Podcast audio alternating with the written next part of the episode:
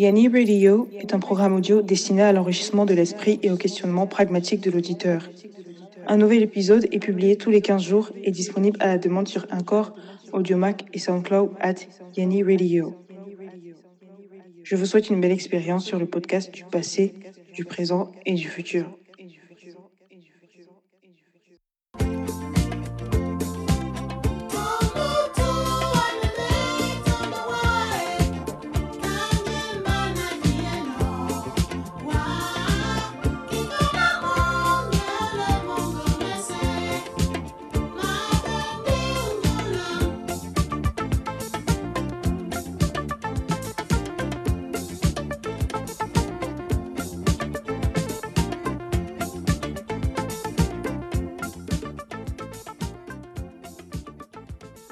Salut à toutes et à tous, et où que vous soyez dans l'univers, c'est avec un grand plaisir que je vous souhaite la bienvenue sur Yanni Radio, saison 1, épisode 4.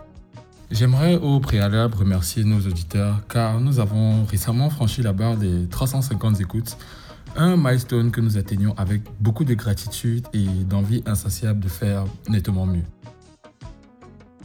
Dans cet épisode, nous parlerons du Kanko Moussa, de l'instrument musical la Koura, ainsi que de bandes dessinées camerounaises avec le Jitou qui reçoit un invité spécial aujourd'hui.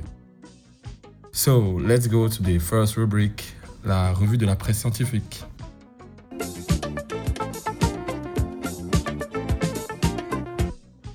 On commence avec la sonde émirati Hope qui franchit un cap historique. Le 9 février dernier, la sonde de la toute première mission interplanétaire arabe est entrée en orbite autour de notre voisin pas si proche, la planète Mars. Au cours d'une manœuvre de 27 minutes, la sonde a tourné et mis à feu ses six puissants propulseurs pour ralentir sa vitesse de 121 000 km/h à environ 18 000 km/h, suffisant pour ralentir et ainsi être attiré par la gravité martienne. La sonde a pour objectif de percer les secrets du climat de la planète rouge et restera en orbite pendant 687 jours, soit une année martienne. Une prouesse historique qui fut annoncée en grande pompe par Omra Sharaf, le responsable du projet de la mission, en direct du centre spatial de Dubaï. On continue avec une grande première dans le domaine de l'ophtalmologie. En fin janvier dernier, en Israël, un homme aveugle a recouvert la vue grâce à une cornée artificielle. Jamal Fourani, 78 ans, est devenu le tout premier homme à recevoir une greffe de cornée artificielle réussie. L'opération s'est déroulée au Rabin Medical Center d'Israël. Le patient souffrait d'une cécité quasi totale depuis de nombreuses années et avait subi une détérioration de ses yeux à la suite de multiples opérations infructueuses. L'implant synthétique nommé Capro a été mis au point par la société israélienne Cornit Vision et s'intègre parfaitement à la paroi oculaire du patient sans dépendre du tissu du donneur. La procédure chirurgicale a été simple et le résultat a dépassé toutes nos attentes, a confié le professeur Eric Bahat, directeur du département ophtalmologique de la clinique en charge de l'opération. On termine avec une autre innovation, un bras robotique made in Africa. En ce début d'année 2021, les deux inventeurs kenyans David Gatour et Moses Kenoya ont présenté leur tout dernier joyau. Il s'agit d'une prothèse de bras robotique qui est actionnée par des signaux cérébraux.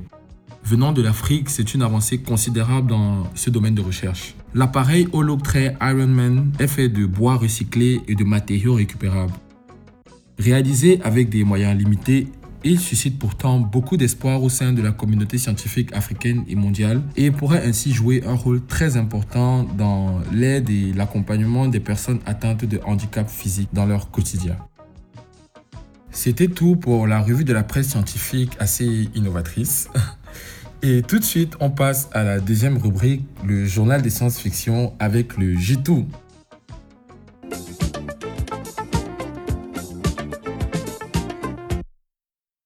Aujourd'hui, dans le journal des science-fiction, euh, je suis avec le Jito, comme d'habitude. Yo, yo, yo, les Yanni, en place. En place, en place. On dit quoi Je suis là, mon frère. Je, suis, je vous ai réservé un cadeau. Ouais.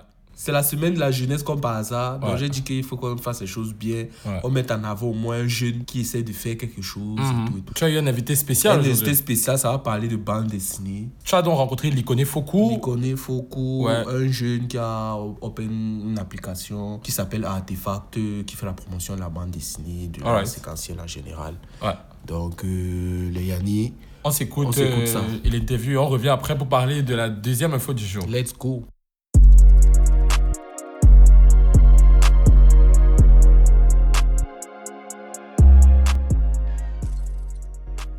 Bon les Yanni, nouvel épisode, c'est le J-Tour.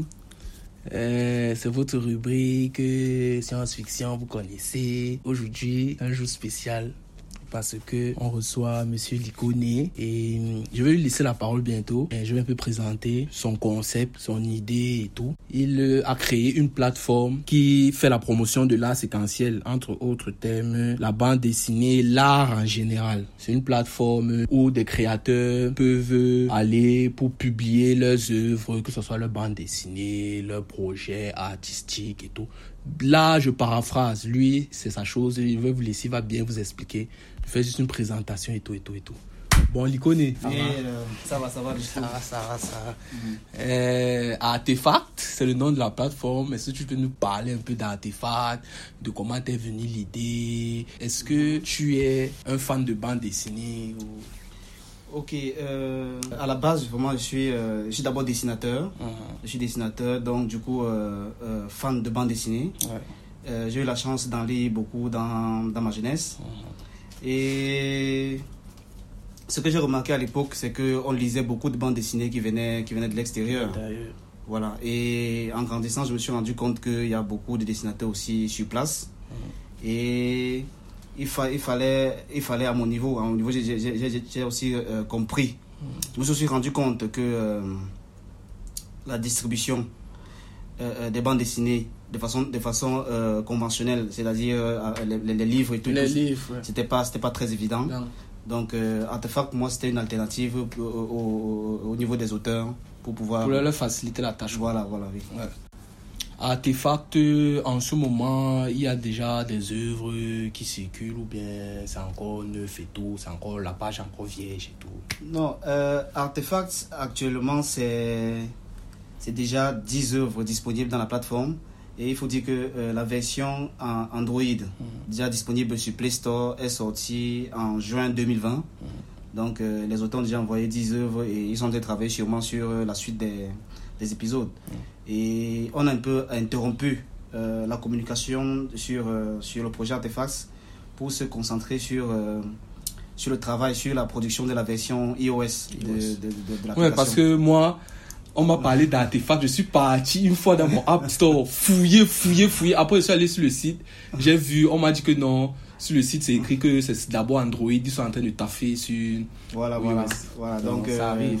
N'ayez pas peur. Je sais que au moins 60% de notre audimat euh, euh, est sur iPhone. Donc, ça arrive. Voilà. Donc, euh, la, la version, la version iOS arrive, arrive très vite, même, très, très vite même. Puisque euh, le design, le design, la navigation sur, sur, euh, sur l'application est déjà terminé. Mhm. Donc, nos ingénieurs s'occupent maintenant de la, de la partie back-end. Donc, ce, sera, ce sera prêt d'ici peu. Ok. Et vous êtes purement dans le digital. On peut pas espérer avoir des éditions physiques, des, des BD ou des œuvres. Non, ça c'est ça c'est ça c'est vraiment des projets qui nous qui, qui, qui, qui vont qui vont arriver dans l'avenir. Mhm. Oui, pour l'instant vraiment on se on se focalise d'apporter déjà une très bonne expérience Ouais. et une nouvelle on, on va on va même dire une nouvelle expérience euh, de lecture de bande dessinée Ouais. euh, à la population, donner déjà la possibilité aux auteurs de publier plein d'œuvres. Voilà, et je pense que euh, c'est prévu dans tous les cas. Donc, c'est prévu de faire. On a, on a plusieurs options. On a des fanzines où on pourra peut-être réunir plusieurs auteurs de, de artefacts sur, euh, sur, sur, sur, sur, sur- sur des projets physiques. Donc, euh, tout ça, c'est dans la tête, mais c'est- ça, ça, ça, va, ça va arriver. Ah, Ok. Bon, moi, je connais une maison d'édition qui fait de la BD, du comics camerounais. Mhm. Euh, ça s'appelle Zebra Comics. Je sais pas si.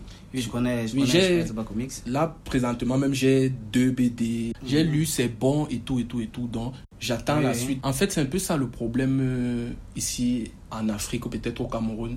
C'est que un auteur euh, l'écrivain et son dessinateur, ils vont sortir une bonne œuvre et tout.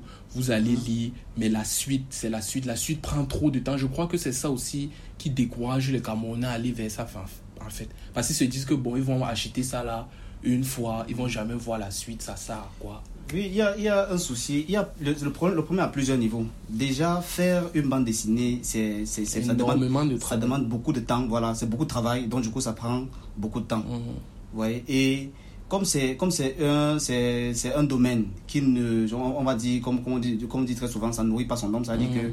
Que les auteurs C'est la de bande- passion. voilà les auteurs de bande dessinée sont, sont, sont, sont généralement appelés à faire d'autres d'autres boulots, tout ça donc ils n'ont pas le temps vraiment de produire Proche. de produire les œuvres et pour et pour le cas de des BD dont dont dont des Comics dont vous avez parlé Ouais. déjà déjà l'édition des bandes dessinées physiques Mhm. en Afrique, c'est- l'impression est très chère, donc c'est très compliqué. Donc ces œuvres, ces œuvres, les œuvres de Zeba Komi ont été possibles grâce à, au financement participatif. Voilà. Donc, Ah, euh, c'est grâce à ça qu'ils ont pu avoir les moyens de produire ces, ces Ah. œuvres-là. Donc je me dis aussi que soit les, les, les œuvres sont, sont déjà complètement faites et tout et tout, et que après ils vont- peut-être encore faire d'autres euh, faire, faire- faire d'autres- d'autres euh, plans de financement Mhm. participatif et tout. Mais euh, donc voilà donc, voilà donc Le euh, problème, en fait. les difficultés qu'on Les a. difficultés à, Voilà. à être productif. Positive, voilà. Et, et, et justement, à ce niveau, Artefacts aussi apporte, apporte Jones dans, parce que puisque avec Artefacts, euh, le, le, le côté impression, Ouais. le côté impression et tout, est, est- est complètement effacé. Dès que euh, l'auteur, dès que le, le BDiste a fait sa bande dessinée, tout ce que c'est fini, il va juste, il va juste sur, euh, sur la plateforme euh, web d'Artefacts, il publie sa BD directement. C'est gratuit Euh, Ou bien il y a une petite, euh, une petite somme à décaisser. Et s'il y a une somme à décaisser, c'est normal. Oui, mais, ce qui se passe, c'est quoi? C'est que pour les auteurs, pour les auteurs déjà, pour publier, c'est gratuit. Ouais. Pour publier, c'est gratuit. C'est vraiment. Nous, on est vraiment au service déjà. Nous sommes au service des auteurs. Et maintenant, nous, avec les auteurs, puisque euh, euh, euh, c'est- la communication qu'on a, qu'on a avec eux, Ouais. nous, avec les auteurs, nous sommes au service des lecteurs. Vous voyez? Donc, actuellement, euh, euh, les auteurs publient déjà gratuitement et les œuvres qui sont sur Artefacts actuellement sont gratuites, sont complètement gratuites. Tous les œuvres sont, sont actuellement sur Artefacts sont en lecture gratuite. Gratuite. Voilà, oui. Donc maintenant, on est en train de, on est en train de, de pour que pour que les auteurs puissent aussi eux-mêmes vivre de leur de leur art, puisque c'est aussi l'un des des buts de Artefacts, pour que euh, nous aussi on, on puisse euh, assurer euh, les, les charges présentes et futures aussi de de- de- d'Artefacts. Les œuvres vont, vont, vont commencer à être payantes à, à- à- à un certain temps. Mais euh, ce qu'on L'idée de base, c'est voilà, gratuit. c'est- voilà, on la base, la ça. culture à tout le monde. Voilà, c'est ça, c'est ça, c'est ça, c'est ça le truc. C'est bien. Le problème aussi qu'on a avec la bande dessinée, c'est que ailleurs, en Europe, en Occident, à l'étranger, tout ça, ça s'est un peu démocratisé. Les gens arrêtent de voir ça comme euh, euh, quelque chose qui n'est pas vraiment de la littérature, en fait. Les gens arrêtent de Mhm. voir ça comme un truc de gamin. Il y a les dessins. Alors qu'une bande dessinée, pour moi, en fait, la bande dessinée, il- dans la bande dessinée, il y a toute la philosophie qu'il peut avoir dans un livre normal. Mais en addition, il y a de très beaux dessins. Donc, en fait, pour moi, la bande dessinée, c'est le meilleur des deux mondes, en fait. Tu peux raconter une histoire profonde. Tu peux même parler de philosophie, mais avec de beaux dessins, ça attire les gens. Et à l'étranger, grâce aux films, le- les Marvel, tout ça, ça s'est bien démocratisé. Et tout le monde, ce n'est plus un truc où, pour lire ta BD dehors, tu es obligé de mettre le journal d'abord devant, te cacher avant de lire là-bas. Voilà, ce n'est plus trop comme ça. Ici au pays, ça va encore, et en Afrique en général, ça va encore être très difficile. Mais je, je ne sais pas comment, dans quel sens Artefact essaye d'éduquer les Camerounais dans ce sens-là, voir que la BD, c'est pas un truc de débile, quoi. Oui, oui. euh, déjà, il y a une question que qu'on me pose souvent. On me demande euh, si vraiment les bandes dessinées qui sont sur Artefact sont lues et tout et tout. Comment j'ai fait pour comment j'ai fait pour amener les gens à lire les BD sur sur Artefact. Moi, je leur retourne souvent, je retourne souvent la question aux journalistes, aux hommes des médias et tout, en leur disant que euh, la question n'est pas à ce niveau. La question n'est pas de savoir comment amener les gens à, à lire la bande dessinée, comment amener les gens à accepter la, La bande, bande dessinée. dessinée. Voilà. La question, c'est plutôt de savoir, la, la question est, est plutôt de savoir comment est-ce que nous tous, c'est-à-dire euh, euh, nous qui sommes euh, diffuseurs avec Artefacts, les journalistes et tout, les, les, les, journalistes culturels et tout ça, comment est-ce que tout le monde doit, euh, comment toute cette synergie-là doit, doit pousser euh, euh, C'est la ça, population en fait. africaine C'est a- plutôt, la question à ce niveau-là. Au que ministère de la Voilà. culture, même de. de il faut que, tout il faut ça que, ensemble. voilà, parce que les, les médias ont un rôle aussi très important. Les journalistes culturels, tout ça ont un rôle important parce que c'est eux qui, qui, qui participent à rendre une culture, une certaine culture populaire. Populaire. Voilà, en invitant par exemple, euh, euh, co- comme il- il il m'invite souvent, c'est-à-dire inviter par exemple les auteurs de bande dessinée, comme on inviterait par exemple un artiste musicien. Qu'on Et le respecter, voilà, respecter voilà. son œuvre. Respecter son œuvre et tout. Donc c'est tout ça qui va, qui va participer à mettre dans le mental de, de, de, de, de, la population, oui, voilà, n'importe qui, que en fait c'est quelque chose qui est sérieux.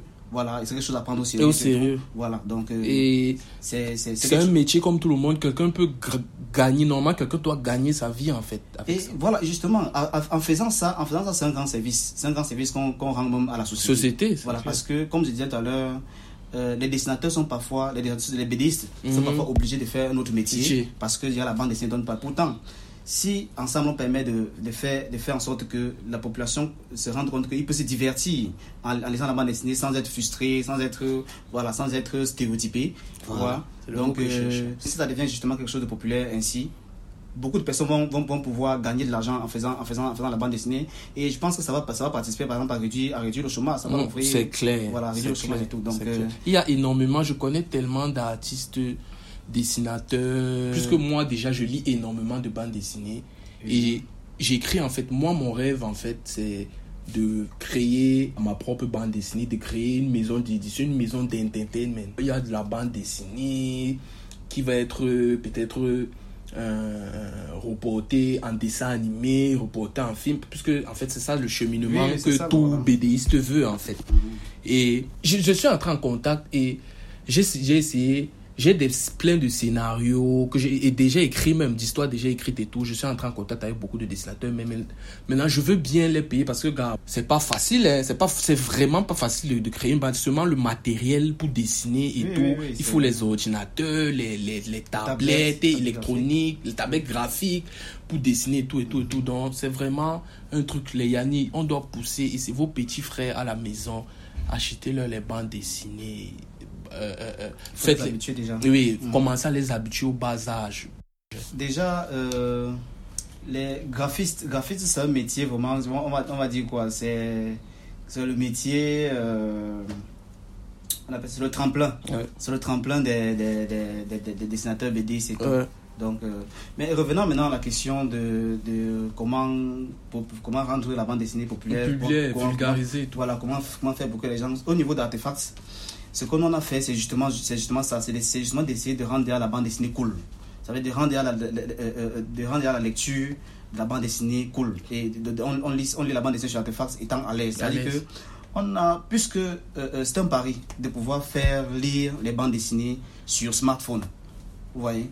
Donc, et on, on connaît la taille, la taille d'une page de bande dessinée et tout. Donc, on a, on a, on a évité, on a, on a vraiment euh, travaillé sur l'expérience utilisateur Ouais. en faisant que le lecteur ne, ne, ne, ne- doit pas tout le temps zoomer avec son doigt sur, euh, sur, les- sur, Ah, euh, il y a sur une, vue, guide view. Voilà, on a créé donc justement, voilà, on appelle ça oui, gu- gu- gu- guided view, Oui, ou bien euh, en français, on peut, on peut par exemple dire euh, lecture assistée. assister. Voilà, oui. Donc, on permet, on permet facilement aux auteurs de, de naviguer sur la Mhm. bande dessinée de, de façon, de façon à l'aise. À l'aise. Ça permet, Il lit, c'est interactif, il lit comme s'il était en train de regarder un film. Voilà, c'est immersif justement. Voilà. Voilà. Donc, c'est à ce niveau-là.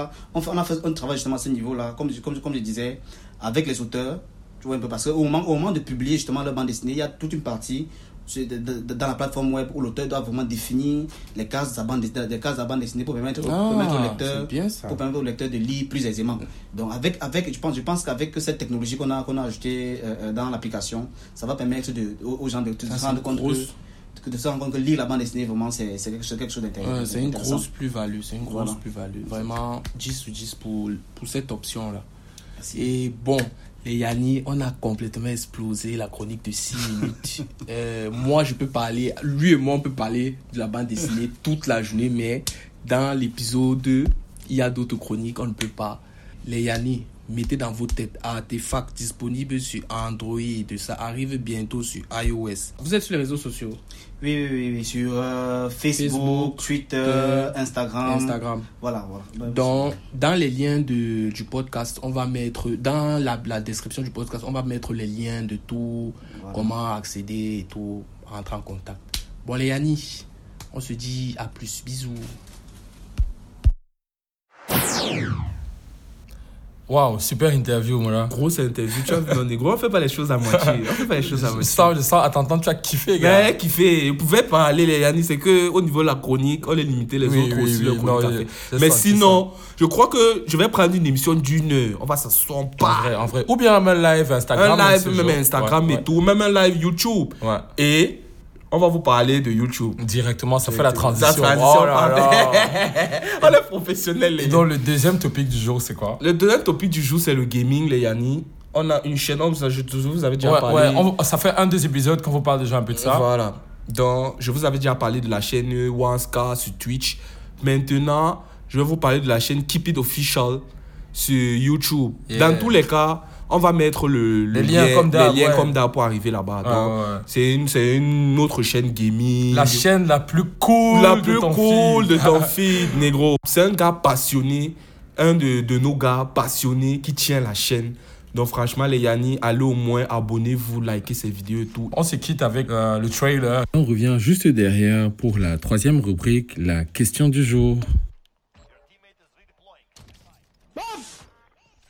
Petit, j'arrête le snap ici, petit. Sois qui, ha, qui pite official.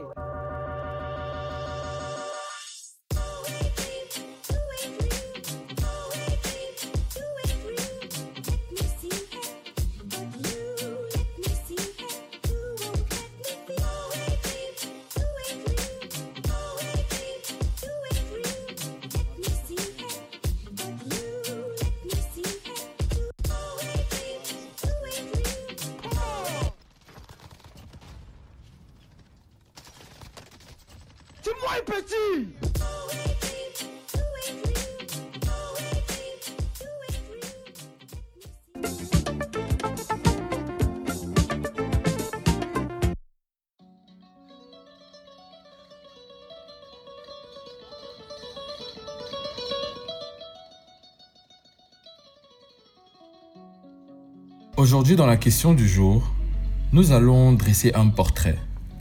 Celui d'un illustre personnage du XIVe siècle qui fit rayonner la prospérité de son royaume jusqu'au-delà de la mer d'Arabie. Nous nous sommes posé la question qui était Mansa Moussa?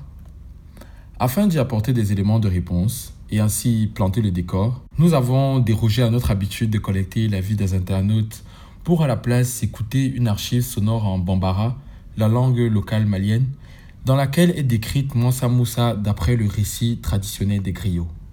On se retrouve juste après bah, pour en discuter. kanku o kun ye musa bamuso tɔgɔ ye nga tɔgɔ caman wɛrɛ bɛ fɔ a mɔ ni o dɔ ye mansa musa tubabuw ni arabu ye a dɔn ni o tɔgɔ ye kanka musa mali koyi musa keita ani lion du mali kanko musa bangera keita du kɔnɔ ani bisegin musa fakɛ ni o kun ye fajala ye. Jɔyɔrɔ ɲɛnama kun tɛ ale la mande fanga la. Nka musa fakɛ mɔkɛ ni o kun ye abubakar keita ye. O kun ye sundata keita dɔgɔni dɔ ye. A daminɛ wagati kanko musa ma wolo ko a bena kɛ mande masakɛ dɔ ye. Nka kanko musa kun ye a kɔrɔkɛ masakɛ abubakar filanan ka kankɔrɔsigi ye. Kanko musa kɔrɔkɛ masakɛ abubakar filanan tununa kɔgɔji sanfɛ. A tagatɔla ko a bɛ taa kɔgɔji atlantiki dan ɲini. Mande sariya la o ye a to ni On vient à l'instant de s'écouter ce récit traditionnel en langue bambara proposé par la plateforme culturelle Antilles et Mali qui réalise un excellent travail pour la restitution de l'histoire africaine. Alors, qui était Mansa Moussa? Encore appelé Kankou Moussa, fils de Kankou, Moussa Keita, descendant de Keita, Malikoy, le lion du Mali, Mansa Moussa fut le dixième Mansa du riche empire islamique ouest-africain du Mali. Euh, je tiens à préciser que le terme Mansa ici se traduit par sultan, conquérant ou empereur. Né en 1280, Mansa Moussa est le fils d'une lignée royale, les Keita, dont était issu le très célèbre et le légendaire même Sundiata Keita, fondateur de l'Empire du Mali. Lors de son accession au trône, vers euh, la vingtaine selon les récits, l'Empire du Mali est constitué de territoires ayant appartenu à l'Empire du Ghana et à Mélé, ainsi que les zones environnantes. Moussa règne sur de nombreuses contrées. Son royaume s'étendait sur environ 3000 km, de l'océan Atlantique jusqu'au Niger actuel, en passant par le Sénégal, la Mauritanie, le Mali, le Burkina Faso, la Gambie, la Guinée-Bissau, la Guinée-Conakry et la Côte d'Ivoire. Ça fait une sacrée superficie. En plus de cette grande étendue terrestre, il disposait de grandes ressources telles que l'or et le sel. Selon le British Museum, sous le règne de Mansa Moussa, l'Empire du Mali représentait près de la moitié des réserves d'or de l'Ancien Monde, et tout cela appartenait au roi. Faute de sources écrites locales, les éléments historiques à disposition sur l'Empire du Mali proviennent essentiellement des contes de Griot Bambara ainsi que des savants maghrébins qui ont voyagé et séjourné en Afrique de l'Ouest, à l'instar de Al-Omari, Abu Saïd Othman, Ibn Khaldoum et Ibn Battuta. D'après l'histoire des dynasties maliennes tracées par Ibn Khaldoum, le grand-père de Mansa Moussa est Abou Bakar, un frère de Sundiata Keita, fondateur de l'Empire du Mali selon la tradition orale.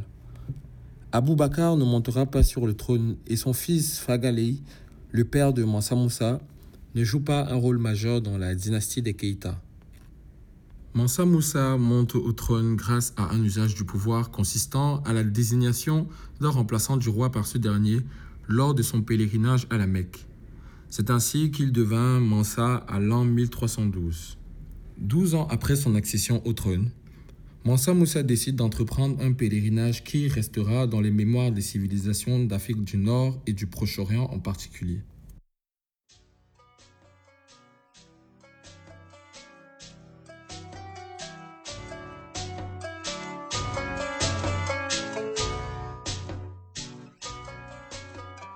En début d'année 1324, Mansa Moussa quitte son royaume pour la Mecque, avec à sa suite un cortège de 60 000 hommes, 12 000 domestiques et esclaves vêtus de toiles d'or, 500 femmes, 300 camelins portant entre 50 et 200 livres d'or en peau de chacun.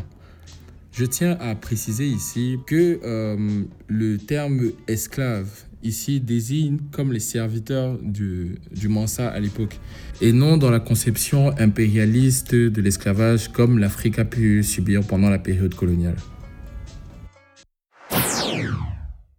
Mais comment était organisée la société?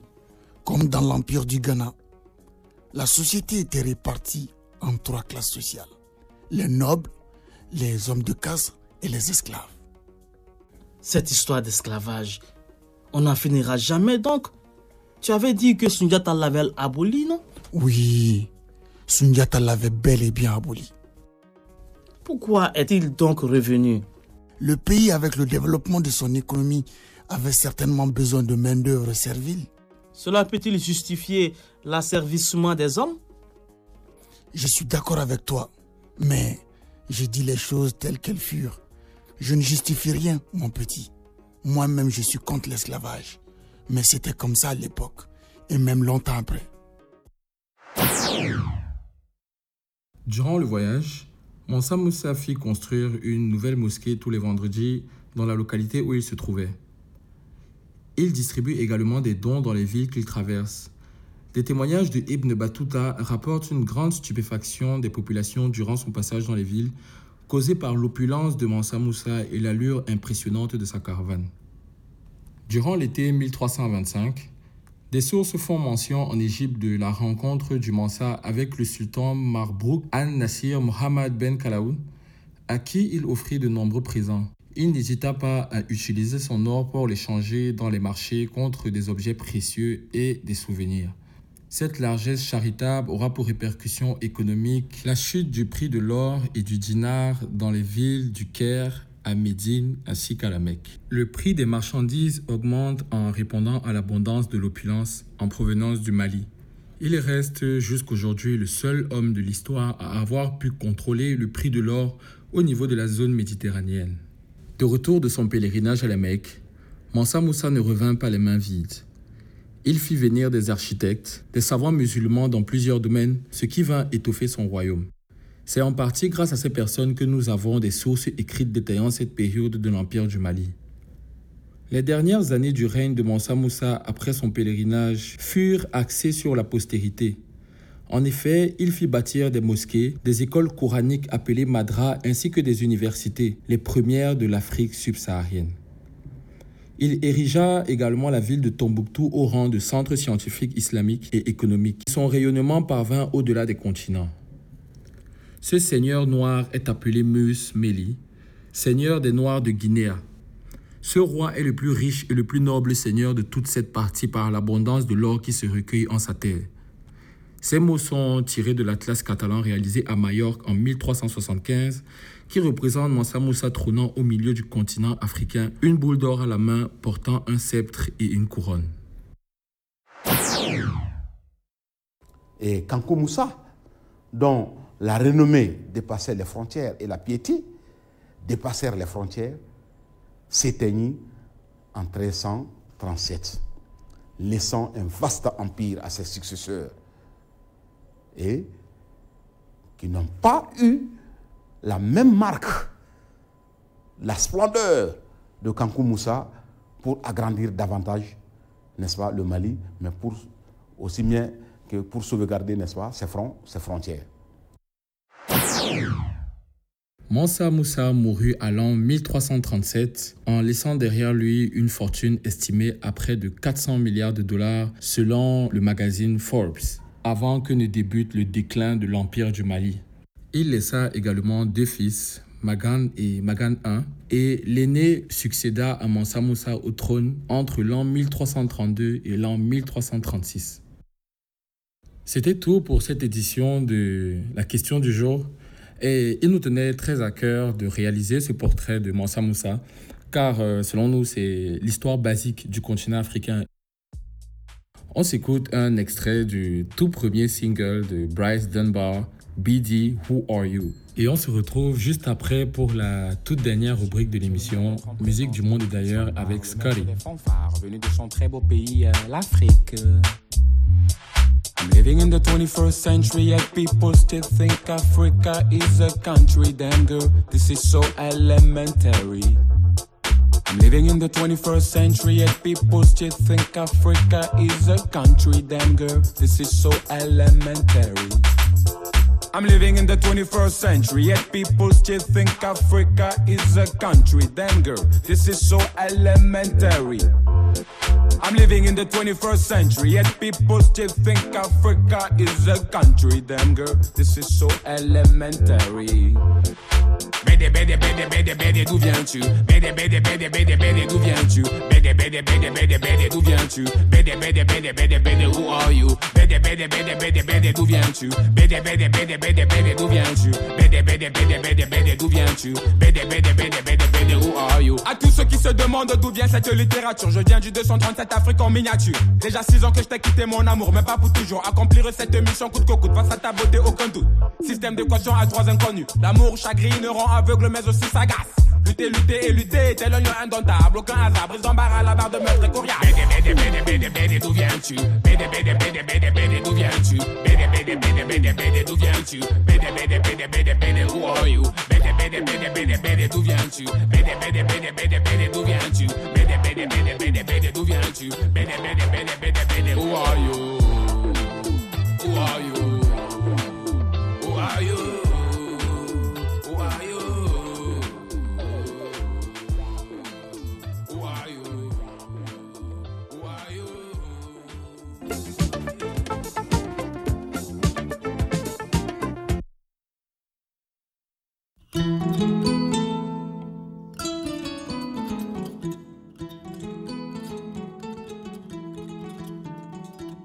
Aujourd'hui, dans Musique du monde et d'ailleurs, on va parler d'un instrument ancestral qui provient de l'Afrique de l'Ouest.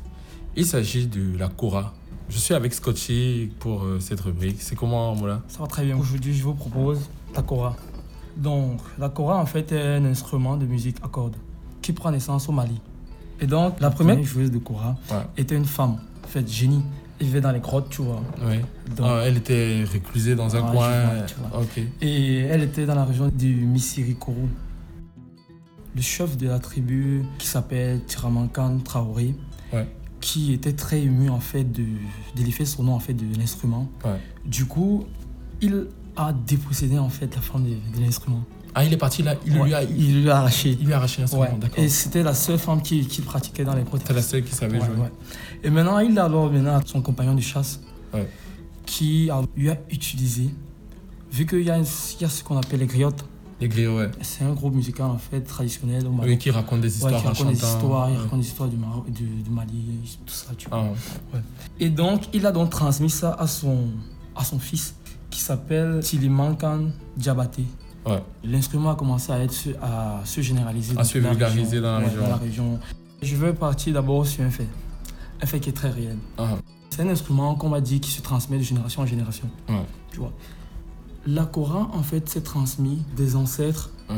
tu vois, des griottes, des tribus, Oui. qui l'ont transmis maintenant à leur petit-fils. tu Ouais. vois. Et leurs petits-fils qui l'ont transmis à leur À leurs enfants, ainsi. Tousmani Diabaté. Ouais. C'est l'une des légendes qui est considérée Comme, euh, ouais, one of the goats. Toumani Diabaté. Le meilleur joueur de, de, de Coran en fait en Afrique de l'Ouest et plus précisément au Mali. Au Mali, ouais. Et des joueurs de Coran, j'ai l'impression des joueurs de Coran quand je l'écoute beaucoup, ils font des comment ils font Ouais, des- ils aiment bien faire des collaborations. Ouais, parce qu'en fait l'instrument l'instrument l'instrument peut être en fait uniformisé en fait Mhm. tu vois le truc On joue ensemble, mais ça Ouais. sonne comme une seule une seule une seule mélodie. L'un des albums, si ce n'est l'album qui m'a le plus marqué dans l'univers de la Kora, c'est Ali Farka Touré et Toumani Diabaté. Je crois que le titre de l'album c'était euh, Ali Toumani. et Toumani Ouais, effectivement et donc on va suivre l'extrait Ruby de l'album Ali et Toumani Sorti en 2009. Ouais, en 2009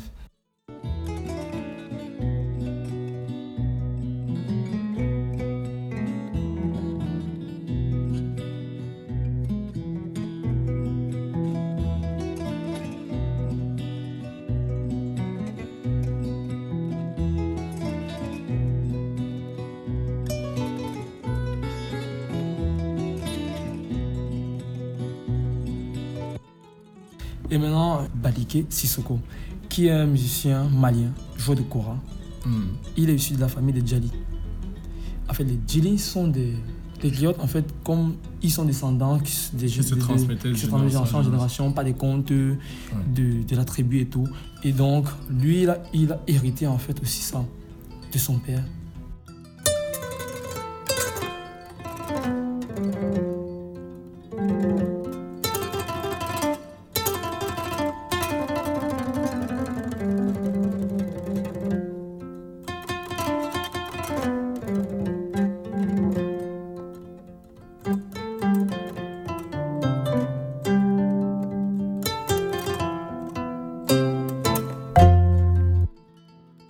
Après, on a une femme. Ah ouais? Kandias Kouyaté. Kandia Kouyaté. Ouais, Kandia Kouyaté, en fait, qui est une Djamali Mosso, assimilable au Ndili. C'est, tu vois, c'est une tradition. c'est Toujours des transmet. Ouais, toujours des assimilable au griot. Elle est malienne, elle est joueuse de Kora. Elle fait partie d'Engara. L'Engara, qui est, c'est un groupe, en fait, tu vois, c'est un groupe qu'on considère comme les grands joueurs, de, enfin, les grands joueurs ou bien des grandes joueuses ou des grands chanteurs, en fait, Hmm. au Mali. Et maintenant, elle est souvent appelée la dangereuse. Ah ouais. Avec ce titre. tu vois. Et on va écouter un extrait de, de Kouyaté, Domingue.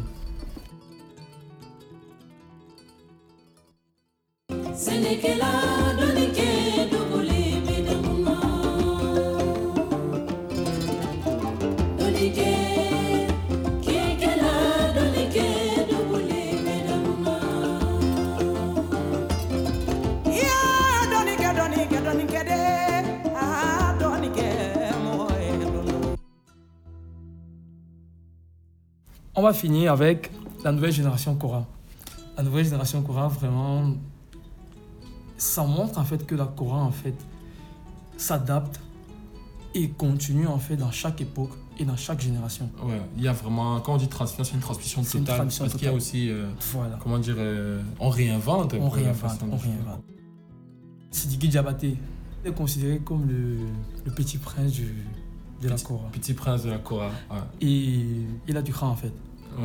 À Il était- 14 ans, à 14 ans, il commence une, une activité musicale comme ça, en plein concert à Paris. tout ça. Ouais. Avec Non, son père. c'est Avec la- son père. C'est la vocation, la Ouais, c'est la prédestination. la. Malgré euh, les frasques qui l'ont entouré Ouais, récemment, mais il y a- ça ne retire en rien du tout qu'il soit un excellent Un joueur excellent de joueur de kora. Très jeune. Ouais, très jeune. Il est beatmaker, il est producteur, Mhm. il est instrumentaliste, il est compositeur. À son compteur, il a été nominé au Grammy X Award, meilleur album de musique du monde, Ah. bien sûr, en 2015. Et en 2016, MTV Africa Music Award for the Listening Choice.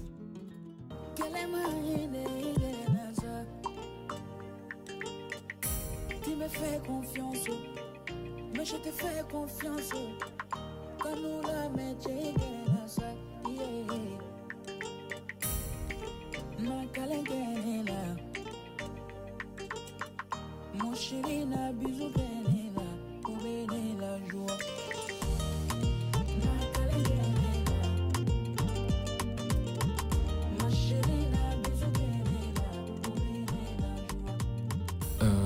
c'est de. Tu viens de nous faire voyager dans toute l'Afrique de l'Ouest sans, sans passeport et sans visa. Comme d'habitude, on va faire une petite playlist Cora, Yannick Cora, pour permettre aux auditeurs Mhm. qui sont sur Spotify Mhm. de, voilà quoi, de, de plonger entièrement dans l'univers dans musical. l'univers musulman de la Kora. Et je vous conseille beaucoup, lors des séances de méditation pour certains, ou de.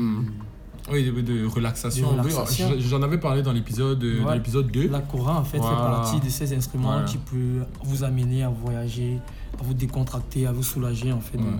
C'est peut-être cette journée un peu soulante. Oui, surtout par ce temps très stressant. Ah, Ok. Merci Pippen pour euh, cette euh, édition de Musique du Monde et d'ailleurs. Mhm. Très intéressante. Vraiment, euh, moi j'ai beaucoup apprécié parce que la Cora, euh, j'affectionne particulièrement. L'émission touche donc à sa fin et on se donne rendez-vous dans l'épisode 5 de la saison 1 de Yanni Radio. D'ici là, portez-vous bien et prenez soin de vous. Et on se quitte avec une jeune artiste, une étoile montante de la Cora New Wave. Elle se nomme Lubiana et est belge d'origine camerounaise. Elle nous propose ce magnifique titre, Self Love, qu'elle interprète en jouant de la Cora. Allez, ciao Daddy said that I should love myself, but he didn't look me in the eyes. All I saw was a reflection, my hero